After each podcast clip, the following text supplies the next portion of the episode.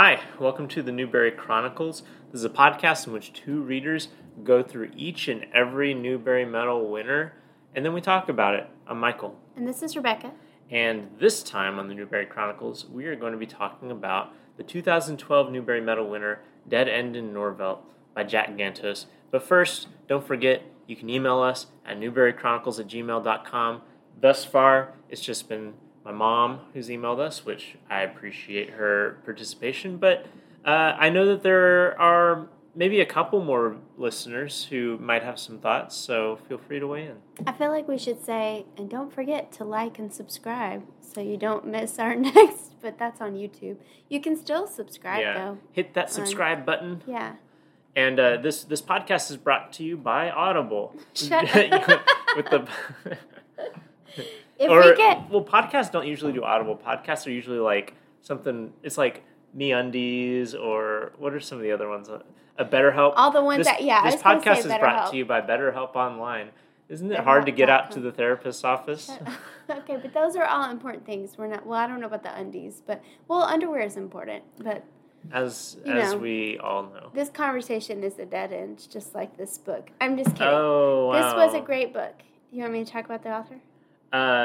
Yes. Why don't you go ahead and talk about the author, Jack Gantos? So, neither Michael nor I knew anything about this book or this author before we read this book, but he's really fun. Like he's a character. He's a fun guy. Well, I don't know if he's fun, but his writing is fun. Regardless, he was born on July 2nd, 1951, in Mount Pleasant, Pennsylvania. He's best known for his fictional characters, Rotten Ralph and Joey Pigza. He wrote several books about those guys. He was also Newbery Honor for one of the Joey Pigza books. His dad was a construction superintendent, and his mom was a banker. He grew up, grew up is a loose term. He lived for the first 7 years of his life in the nearby town of Norvelt, which is where this book takes place. This book is semi-autobiographical. Norvelt was created during the Great Depression by the federal government as a model community, and it was intended to increase the standard of living of laid-off coal miners.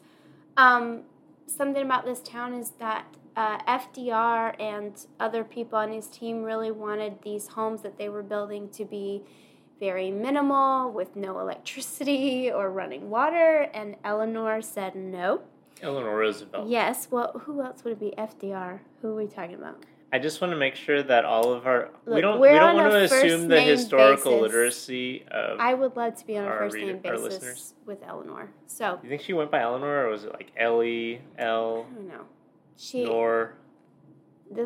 Mrs. Roosevelt said no. She really advocated for these to be modest-sized homes, but nice homes that had electricity and running water, and that families could feel dignity and honor in these homes. Can you imagine? Hey, sorry you got laid off from your coal mining job. Here's a hut with no running water or electricity for you to whittle away your days. I can't imagine that. It's very believable to me, but. Anyway, so that's what this community was. It's so fascinating to me, all of it. I encourage you to read the Wikipedia article on it, but I'm not going to waste time talking about it. But it was a really cool thing. So anyway, he lived there with his family until he was 7, and then they moved to Barbados. When he was there, he attended British schools, and they really emphasized reading and writing. Oh, a really sweet, sad thing that I read in his, you guys should, if you're interested at all in this guy or his book, or even if you're not, go to his main page, like his author page, and he has a really funny, wild bio on there that's really interesting. But one sweet thing that I read on there is that when he was in the first grade, he was in the Bluebird reading group, and he found out that reading group was for slow readers. And he said, to this day, I'd rather be called a bluebird than a slow reader. So, is a nice euphemism. It didn't stop him. Something to say about ability grouping, but we won't say it here. Anyway. I'll say it here. Never mind, I won't. Okay. So, when he was in Barbados... I already said that part. Okay. Later on, they moved to Florida.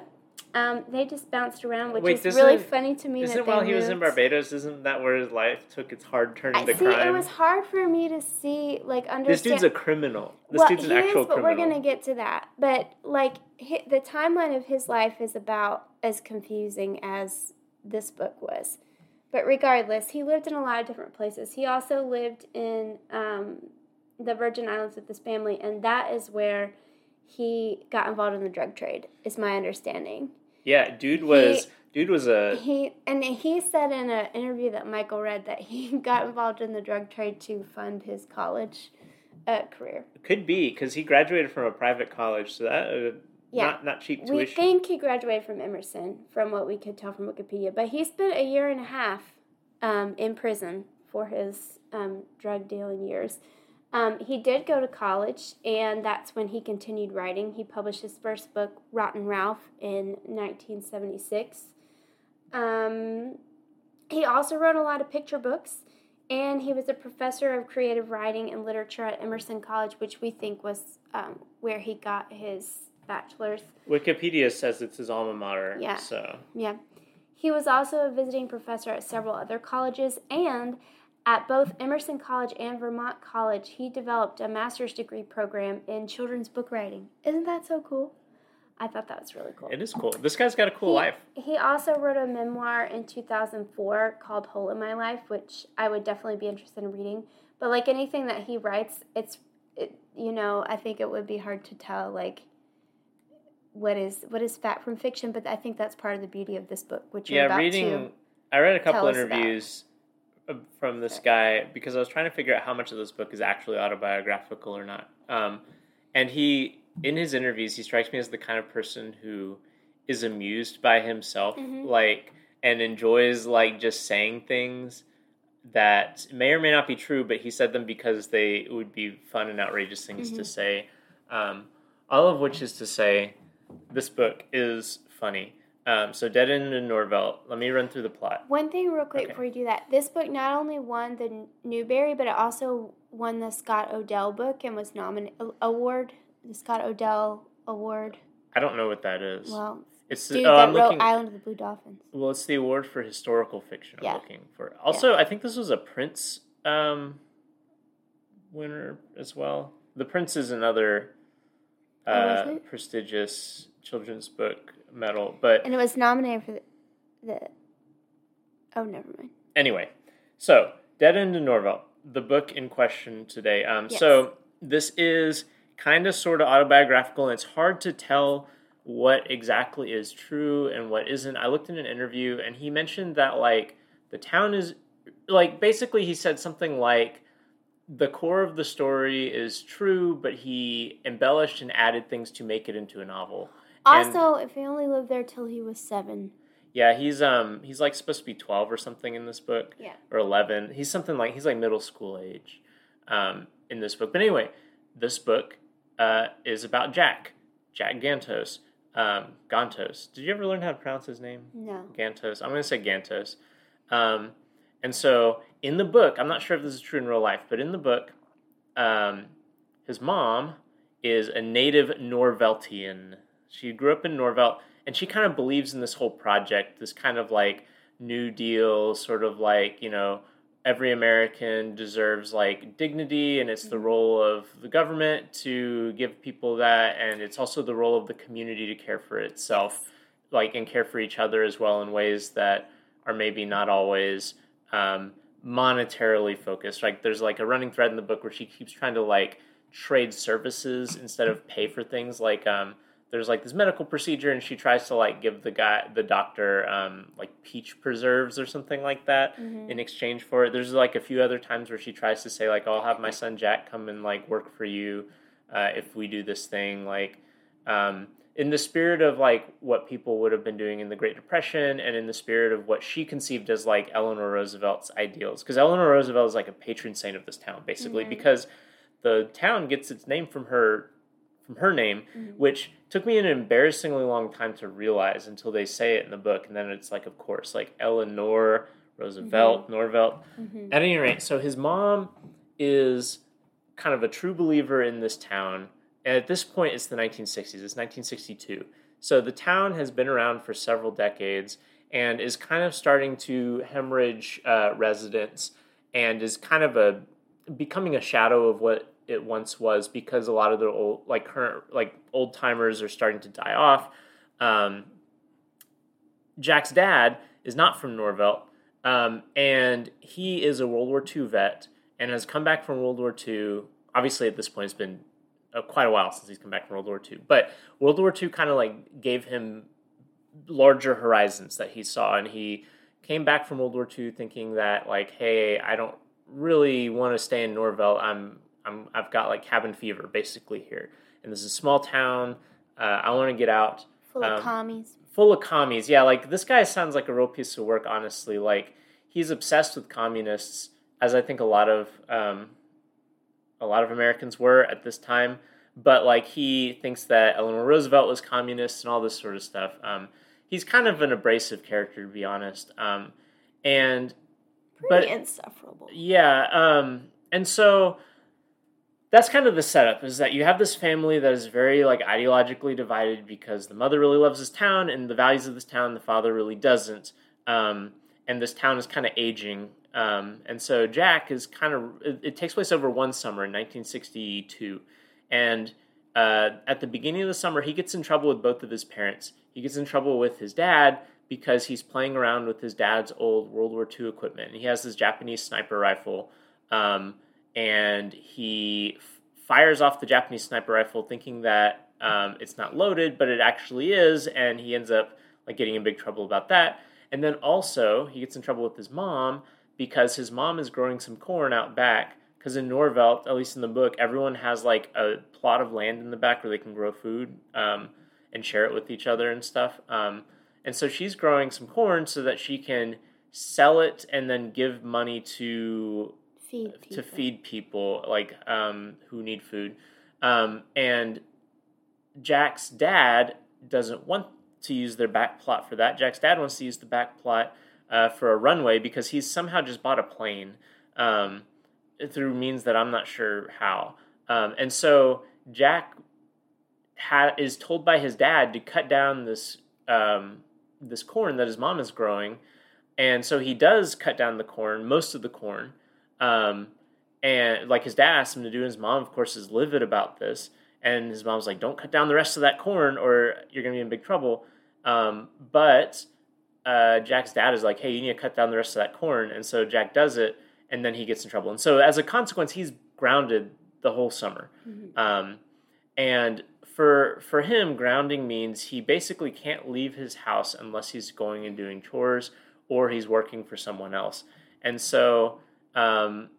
his mom will tell him like, oh, so-and-so needs help, go help them. And that's how he gets out of the house, is to go do chores for other people. And the person that he starts doing chores for the most is this old woman called Miss Volker, who's like the medical examiner for the town, but she's mm-hmm. also kind of the unofficial town historian as well. Mm-hmm. And she needs help, writing obituaries, because as the medical examiner, she has to go declare people dead, but then she also writes the obituaries and sends them to the town paper to be published.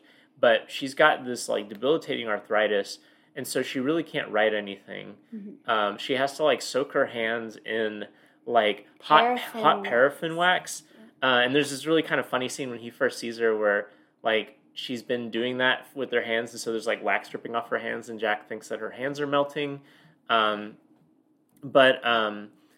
Jack starts to like strike up this friendship with Miss Volker because she's his ticket out of being grounded, but also he starts to really, learn to appreciate and get into the town history.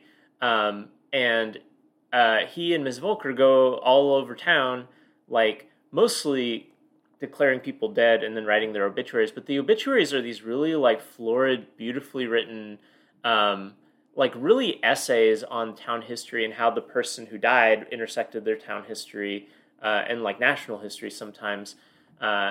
And so like you get these obituaries every once in a while as the book goes on, and they kind of fill in stuff about the town history and how these different people had like, done things in the town, and you learn about the town history. There was a Japanese internment camp somewhere locally that you learn about, and so you start learning about some of the like less savory parts of their history as well. There was like racial tensions between like black and white, earlier in the town history as well. And one of the people who died was one of the people who was very, very racist about black people, and you get to learn about that.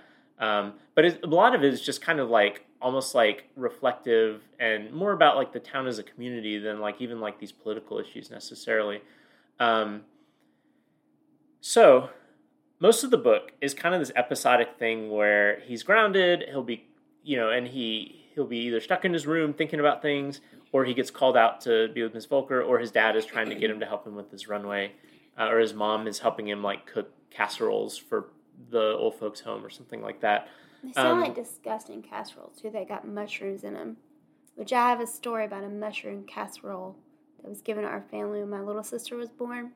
I hate mushrooms to this day. What happened with the mushroom casserole? That's how I first discovered my aversion to them, and I just threw up and couldn't handle it. Oh. Well, so I like mushrooms. So, a house divided here. At any rate, so, like, I've basically described the premise, and it's kind of hard to, like, walk through a plot because a lot of this book is very episodic, just walking through this thing happened over the summer, and then this thing happened, and then this thing happened. But eventually everything kind of, like, some of these instances, not all of them, but some of them kind of, like, culminate together up into this sort of climax. Some Hells Angels come through town, and there's one of the Hells Angels gets killed because he gets smushed by a cement truck because he's drunk and dancing in the street.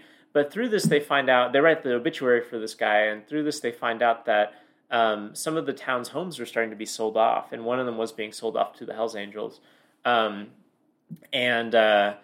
You start hearing about, like, increasingly, like, at a starting to be an alarming rate, like, the original people who lived in Norvelt are starting to die off, and the, like, they're even starting to, like, sell these houses which are vacant for the people from the people who just died, and they're taking them to other towns instead, like, you know, like,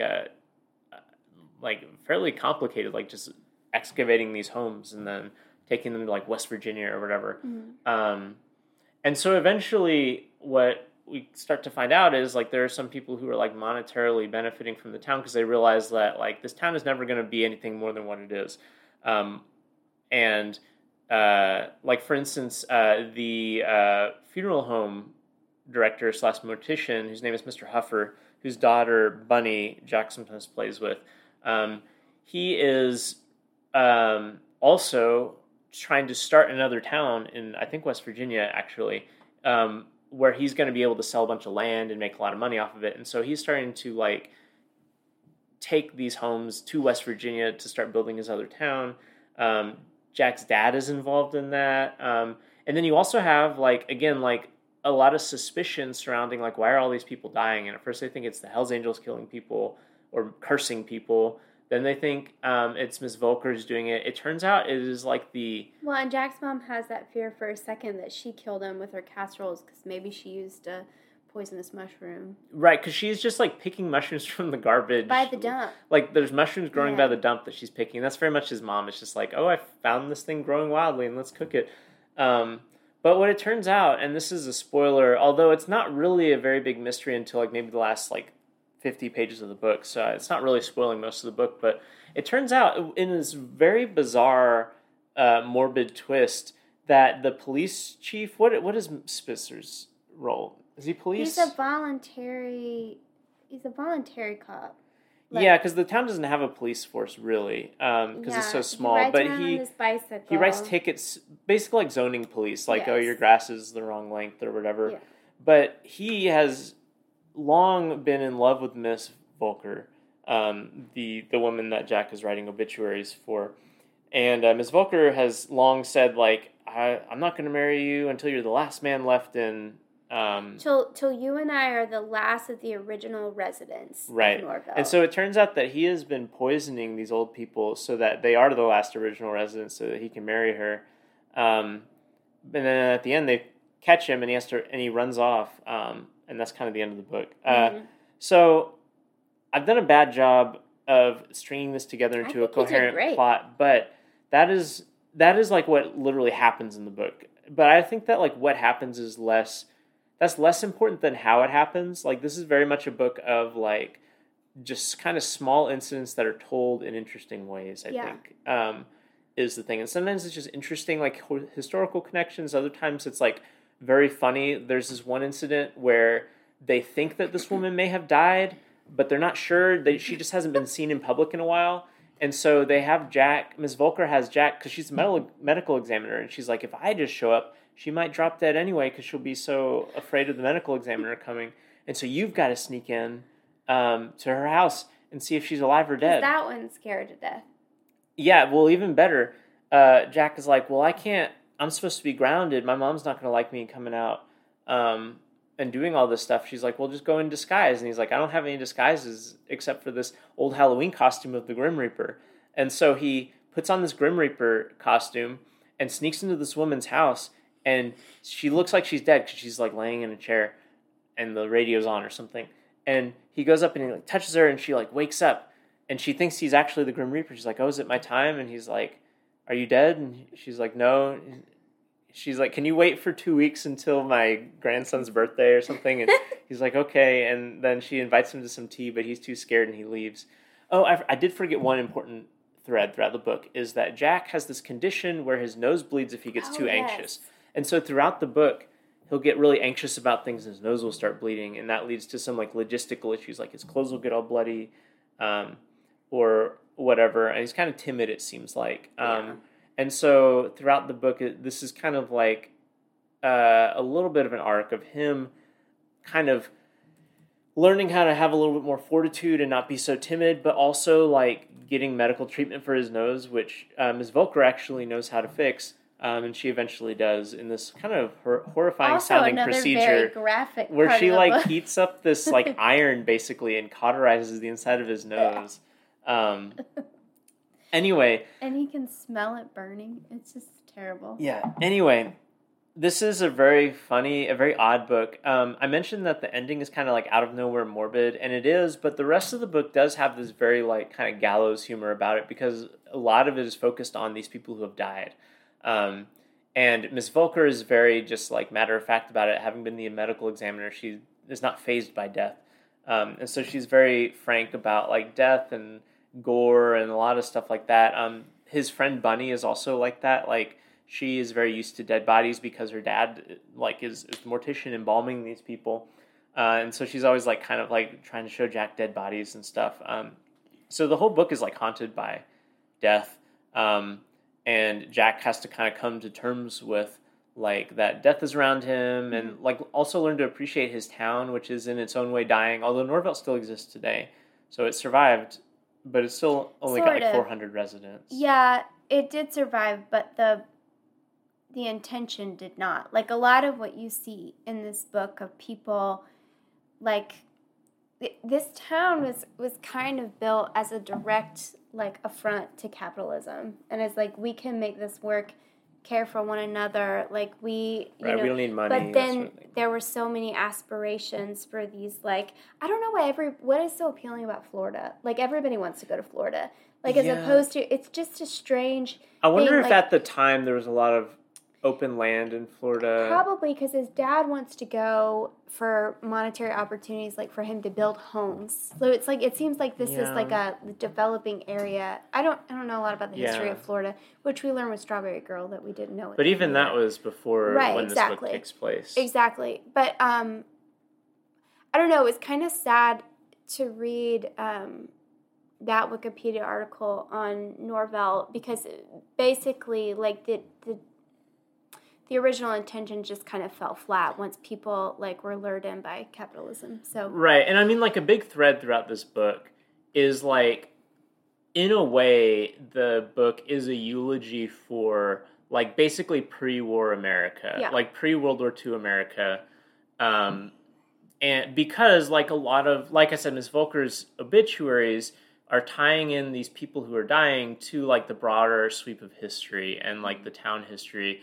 And, like, specifically with Norvelt, it's, like, kind of the death of the kind of New Deal, like, Great Depression ethos of America, which was, you know, at least ostensibly about, like, caring for the needy and, like, making sure that working Americans can, you know, get by and all that sort of stuff. And, you know, into, like, kind of what gets born into post-war America, which is, like, you know, big expansionist mindset and like big developments and that sort of thing that are mostly done by private capital as opposed to the government.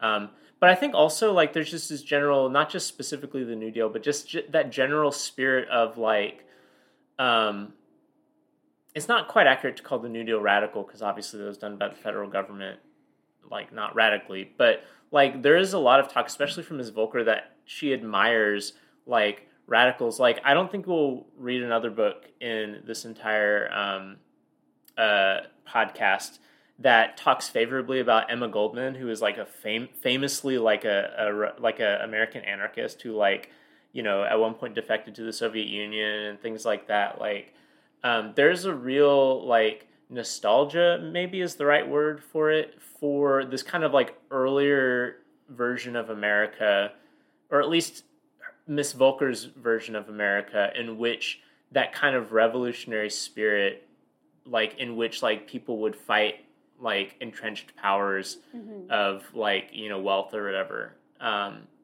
So I don't know, like in a way the book is kind of about that. And that's like the conflict between Jack's mom and Jack's dad too, is Jack's dad is very much like that kind of post-war mindset that like, you know, the kind of crystallization of what we would consider to be the American dream, which is that like, not just like home ownership and basic necessities cared for, but specifically this kind of aspirational, like entrepreneurial spirit that was into like accumulating like wealth as an objective. And then Jack's mom is of course like more loyal to this older form of like the American dream, which is more like egalitarian or whatever you want to call it, at least in terms of like economics. Anyway, that's kind of a roundabout way of summarizing the book because, like I said, the book is kind of haphazard and there's not like a unifying like plot arc all the time. Yeah. But mostly it's funny. Like we've kind of waxed philosophical here, but it's basically a comedic. It's a comedic book. Yeah. What'd you like about it, Rebecca? So I love the story. I think it's really interesting and engaging. I really love all of the obituaries. I think they're beautiful. They're just like beautifully written and just her insight. And like I just love what's her name? Miss Volker. Miss Volker. Sorry, the names in this book for some reason just escaped me. But Miss Volker, I love her so much. Like she's just this scrappy woman that, I don't know, she just stands up for herself, for everybody in the town. She's just no nonsense. I loved her. I think her relationship with Jack is really sweet.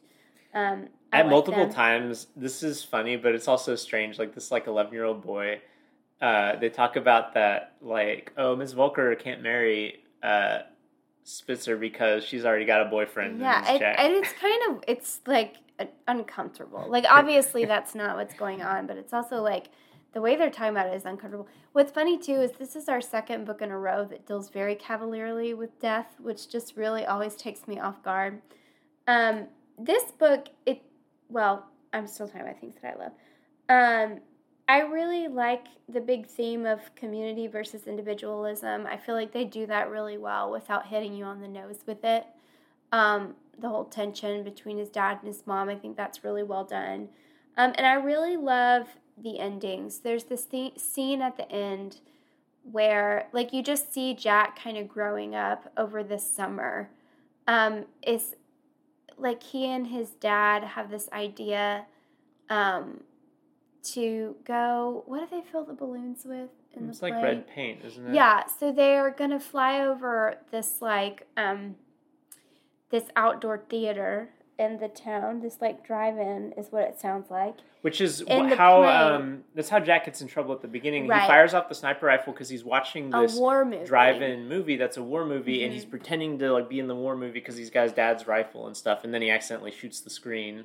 Which we left out that whole subplot. You find out later that it was his uncle who put the bullet in the gun, but that, like, is a whole nother story that we don't have to get into. Regardless, his dad has this idea, why don't we fly over the theater, and when this explosion happens, we drop these balloons with red paint, and which is, like, funny, you know, in theory, but Jack realizes that the people are really terrified, and he's like, you know, Dad, maybe this isn't funny. Maybe they're really scared. Maybe it's not a funny joke. And so I think that scene is really good, because you've seen the whole time, like, he admires his dad. He's very fascinated with his time in the war.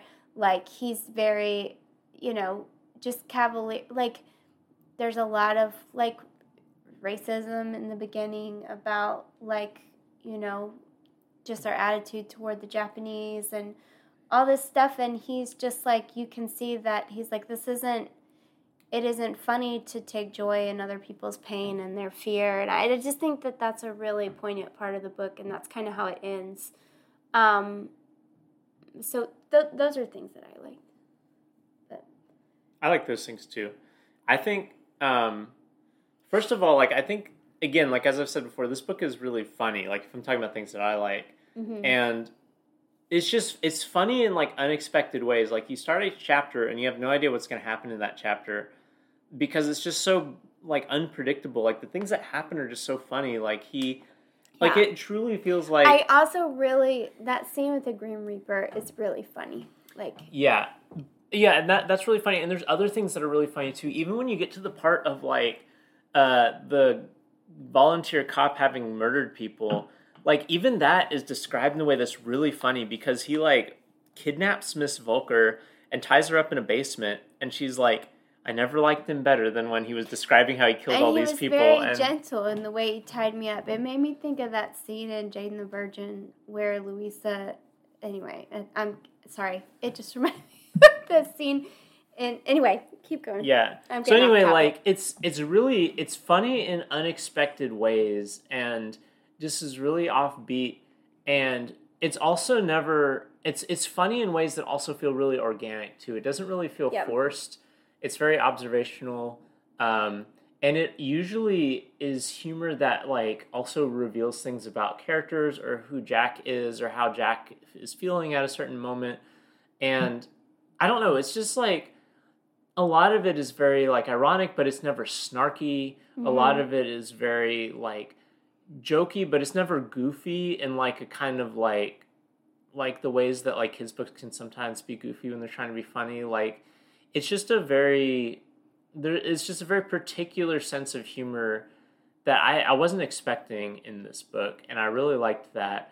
I feel like it's got kind of a Twain-esque, like, humor, and the way, I don't know, it just kind of reminds me of Mark Twain in some ways. A little bit, yeah, where it's kind of amused by, like, these kind of parochial people, like, but it's also, it's not really condescending either. Like, I mean, there's clearly people that, maybe I'm projecting, but I think it's pretty clear that, like, for instance, the narrator does not care for Spitzer at all. I think it's pretty clear that, like, the narrator has, is it Spitz? Yeah.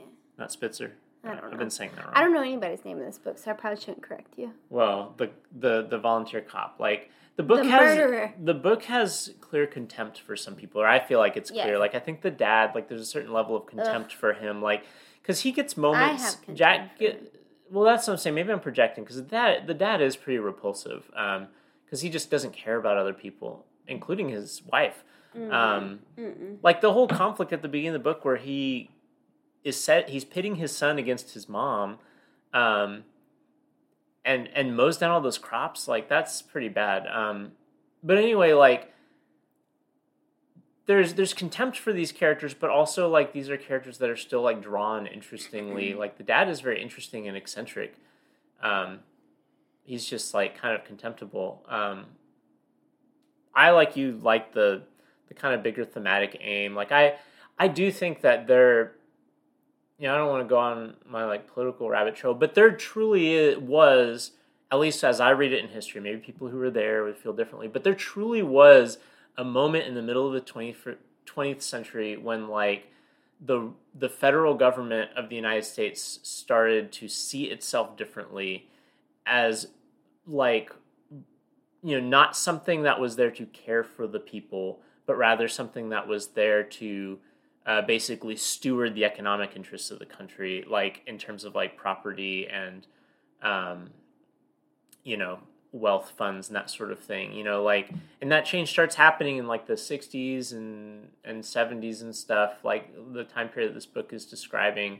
And like there is something like very sad about to me, and this is like me, I'm a public school teacher and all that. So like, you know, I have a very, you know, vested interest in the public sector, but it is very sad to me when I look back and look at these big projects that the government did, irrespective of whether or not they could be financed or whether or not they were, you know, beneficial to the, you know, Wall Street or whatever existed of like, you know, publicly traded financial interests at the time. You know, these big public works projects, like there is a sort of nostalgia that I have for those things, not even having been there, but like, you know, working in public schools right now is working at the front lines of, you know, an institution that once was bestowed with, you know, the full confidence of our federal and state governments has now slowly had like whittled away its economic support. And I think that like the book taps into that sort of like melancholy of like watching these institutions fade. These institutions that were created when the United States federal government viewed itself very differently than it does now. Or maybe it's less that the federal government views itself differently now, but the American public views the federal government differently. And you know, the book is not completely rosy about the federal government. It does talk about the internment camps and all that, but it is a fairly rose-colored view of the New Deal, you know. You know, it is basically deifies Eleanor Roosevelt, you know, at least the residents of this town do, because she, you know, gave them running water and electricity, which I guess I might feel pretty nice toward her too. So I don't want to act like that this book is like, you know, the end all be all of this period of history, but I do think there's something about the emotional current of like this book that I think does tap into something that I feel sometimes, which is when you're existing in an institution that was born out of an era in which American institutions could be uncoupled from market forces, and you start seeing those market forces slowly creep into those institutions and start just like making them less secure. This book captures a little bit of that melancholy. Well, I don't really have any critiques, but things that like this, I will say this book took me a little bit to get the tone. It took me a while just because I'm not used to reading books like this. I think you've read a lot more of these than I have. Like, this is more your type of book.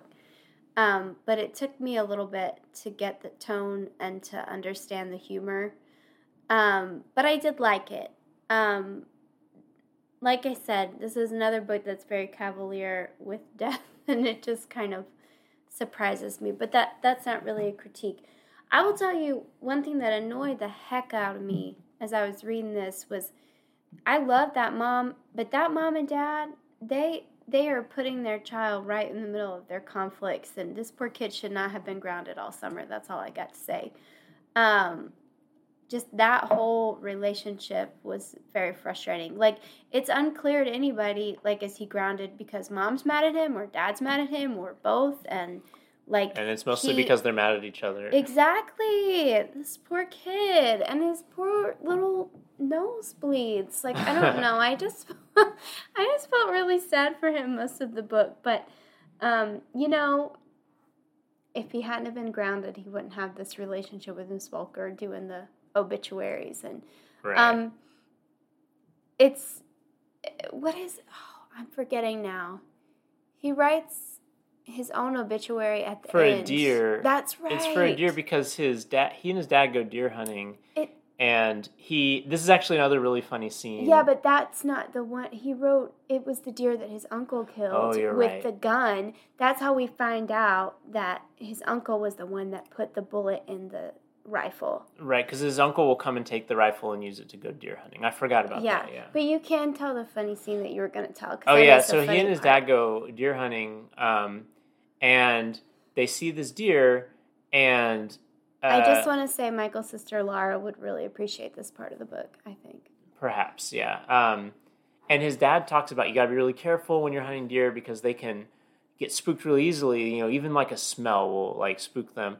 And so he sees this deer, And they're, you know, the dad's like, you know, getting the gun up, ready to shoot him. And all of a sudden, Jack like starts feeling remorse and thinking like, well, I don't want to kill this creature.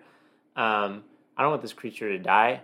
And he's like, how can I gotta scare off the deer without letting my dad know that I scared off the deer. How can I do that?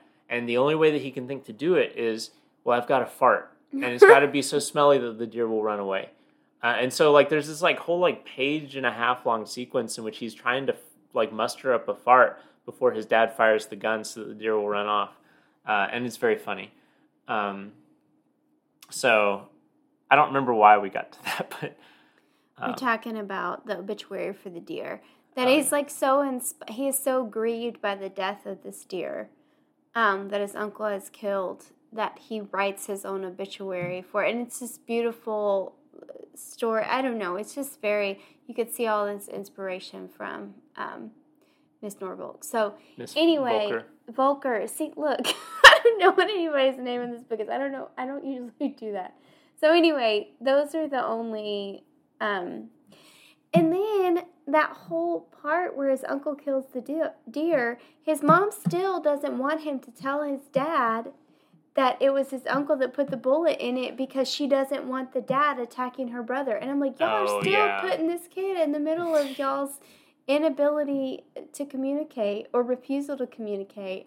But anyway, his dad realizes that he didn't do it. Regardless, that whole, like, it's not a critique of the book, but I was just very frustrated by those parents. So that's all that I have to say about what I didn't like. I really like this book in general, too, and so I don't really have that much I dislike. I will say that I think the part that works least about the book is the ending where you find out that all these people have been murdered. Like, I don't know why that's in the book, and maybe that's real life. Maybe that's a true story. The true part of this semi-autobiographical book, but... I highly doubt it, because I think that would have made it on the Wikipedia page. It truly comes out of nowhere. Like you just kind of assume that, like, well, people die because they're old. And, like, the book could have ended with that being the case. It feels like an artificial, like, climax to the book in a way that, like... I don't know, it's still fine and entertaining to read, but it is a real left turn that the book takes. I don't know, I feel like it's kind of there all along. Like, these people in this town do really bizarre things. The whole Hells Angel subplot is bizarre to me. That is very bizarre. What we didn't mention is these Hells Angels, to get revenge for their buddy being killed in the town, because he was dancing in the street, got run over. It's clearly his fault. They start... burning down the houses. Like, they start burning down so the Girl Scouts homes. Have to keep fire watch at night. Who is allowing these little girls to keep watching? That's what I'm saying. This book is just bizarre. Like, it's stuff that would never happen. So I feel it like happen. It fits I don't know. With the tone. Like, yeah, I mean, like, it's not... I don't know. Like, there's a lot of this... These Girl Scouts are getting money off their cookies that aren't going back to their troop, and that's just the norm. Did you notice that? That they're just like, oh, yeah, I can raise... Like, that one family is like, oh, we can raise money to move. Like, who's making money up? Like, I don't know. Was that a thing back in the 60s? I don't know how the financial structure of the Girl Scouts of America... They kept the money. They're like, oh, yes. Like, it was like a summer job. But anyway, like... This book is crazy. I don't know if that's, like... bad, but that was the part of the book that struck me. It stood out most as like, what are we even doing here? Like, what have we been doing the whole time? Yes, like, but there's a certain rhythm that the book falls into, and that ending kind of disrupts the rhythm. Anyway, it's not like a fatal flaw of the book, because like I said, I really like this. I do think you said that it says in the book flap at the beginning that there's possibly murder. I didn't read the book flap, so. Anyway, you had anything else negative to say? No, I didn't really say anything negative. It's just like, you know, character things that... Yeah, it has a very specific energy to this book that, like, I imagine some people are really going to be into, some people won't. Rebecca said, like, I've read a lot of these before. By that, I think she means, like, I'm not exactly sure. What did you mean by that? I don't know. You just like, books with... dry humor or stories in general. You watch shows like this. You watch like I don't know. I just mean Books that, like, aren't, like, I don't know, just, like, that dry, wild humor, I think. Maybe. When I think about this book, what it reminded me most of is there's, like, a certain strain of books, a lot of which were written around the time when this book takes place, that are, like, I read a handful of these when I was growing up. Like, this type, there's, like, a type of book where it's usually a male protagonist who's, you know, some sort of young adult or child, and he gets into scrapes and different, like, shenanigans, and they're all kind of, like, lightly comic, and they're all taking place in, like, the same location. Like it's not exactly like a Beverly Cleary book, but, like, the Henry Huggins books are often kind of like this. Like, if you go back and read, like, because those kind of predate the Ramona books, where I think she starts to get a little bit more into, like, emotionally nuanced territory. Henry Huggins books are more mostly... I never read them. Yeah, those Beverly Cleary books are mostly, like, Henry Huggins is trying to do this thing, and things kind of go south with him trying to do this thing. Like, there's this, like, story in one of the books where he's like, I want a pet guppy. And so he goes and gets this pet guppy, but this guppy, like... Or there's two guppies, and they lay eggs, and then more guppies are hatched. And he eventually, like, fills up his whole room with, like, guppies and doesn't know what to do with them. And, like, there's, like, a lot of books like that from... like the 1950s and 60s, like children's literature. Like another one that my family really liked when I was growing up was Homer Price, right? Like this kid named Homer Price, like, lives in, by Robert McCloskey, like, of Make Way for Ducklings fame, Blueberries for Sal fame. And the whole book is just like, he's getting into scrapes that, you know, he's doing odd jobs or, you know, doing, and it's all kind of comedic. And I feel like this book kind of captures the feeling of that, where, like, there's this kid and he keeps getting into different scenarios over the course of a summer, and it's kind of episodic and it's kind of comedic, and he keeps getting into trouble, getting into scrapes, or getting into, like, preposterous situations. And that's what it reminded me of, maybe less of, like, dry humor or bizarre stuff, although I can see that too. There's, like, maybe, like, a Twin Peaks quality to this book, but this mostly reminded me of that kind of book. But I give it thumbs up. Yeah, thumbs up. I know my dad really likes the kind of book that I just described, and I think my dad would really like this book. So if you're listening, Dad, Dead End in Norvelt, I'd check it out. Mom, I'm not sure if you'd like this or not. We'll see. Let us know if you read it and you like it or don't. Any last thoughts on this? Okay, well, that's that. Next time, we're in the 2020s, baby. Woo-hoo! We're almost ready to skip back into the 1920s. It might be good. It might be, but no, there were good things in the 1920s. Next book is a graphic novel. Yeah, we're gonna be reading the 2020 winner of the medal, Newberry Medal, and it's called New Kid by Jerry Craft. Is this the only graphic novel that's ever won the Newberry Medal? I don't know. I did not look at that, but. I'm hoping I can maybe read it with Jarvis, because I think our son is named Jarvis. Yeah, in case there's other people besides our family listening, which I'm not sure is the case. I don't know, but I've picked up a few graphic novels and he's been interested, so maybe this is one we can read together, which would be fun. I lost track of what I was gonna say. Sorry. At any rate, what I was gonna say is we are pretty sure that there's soon going to announce the winner of the book written in 2022. So we'll try to announce that. We'll try to look out for that and announce that here on the podcast when they announce the new winner. That's right. So, yeah, so stay tuned.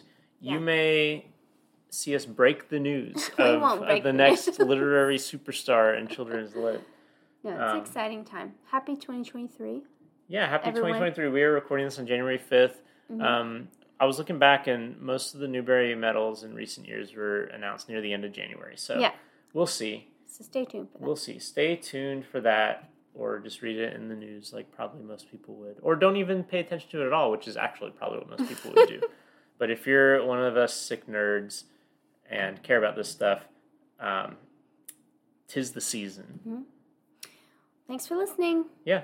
Talk to you guys next time. Bye.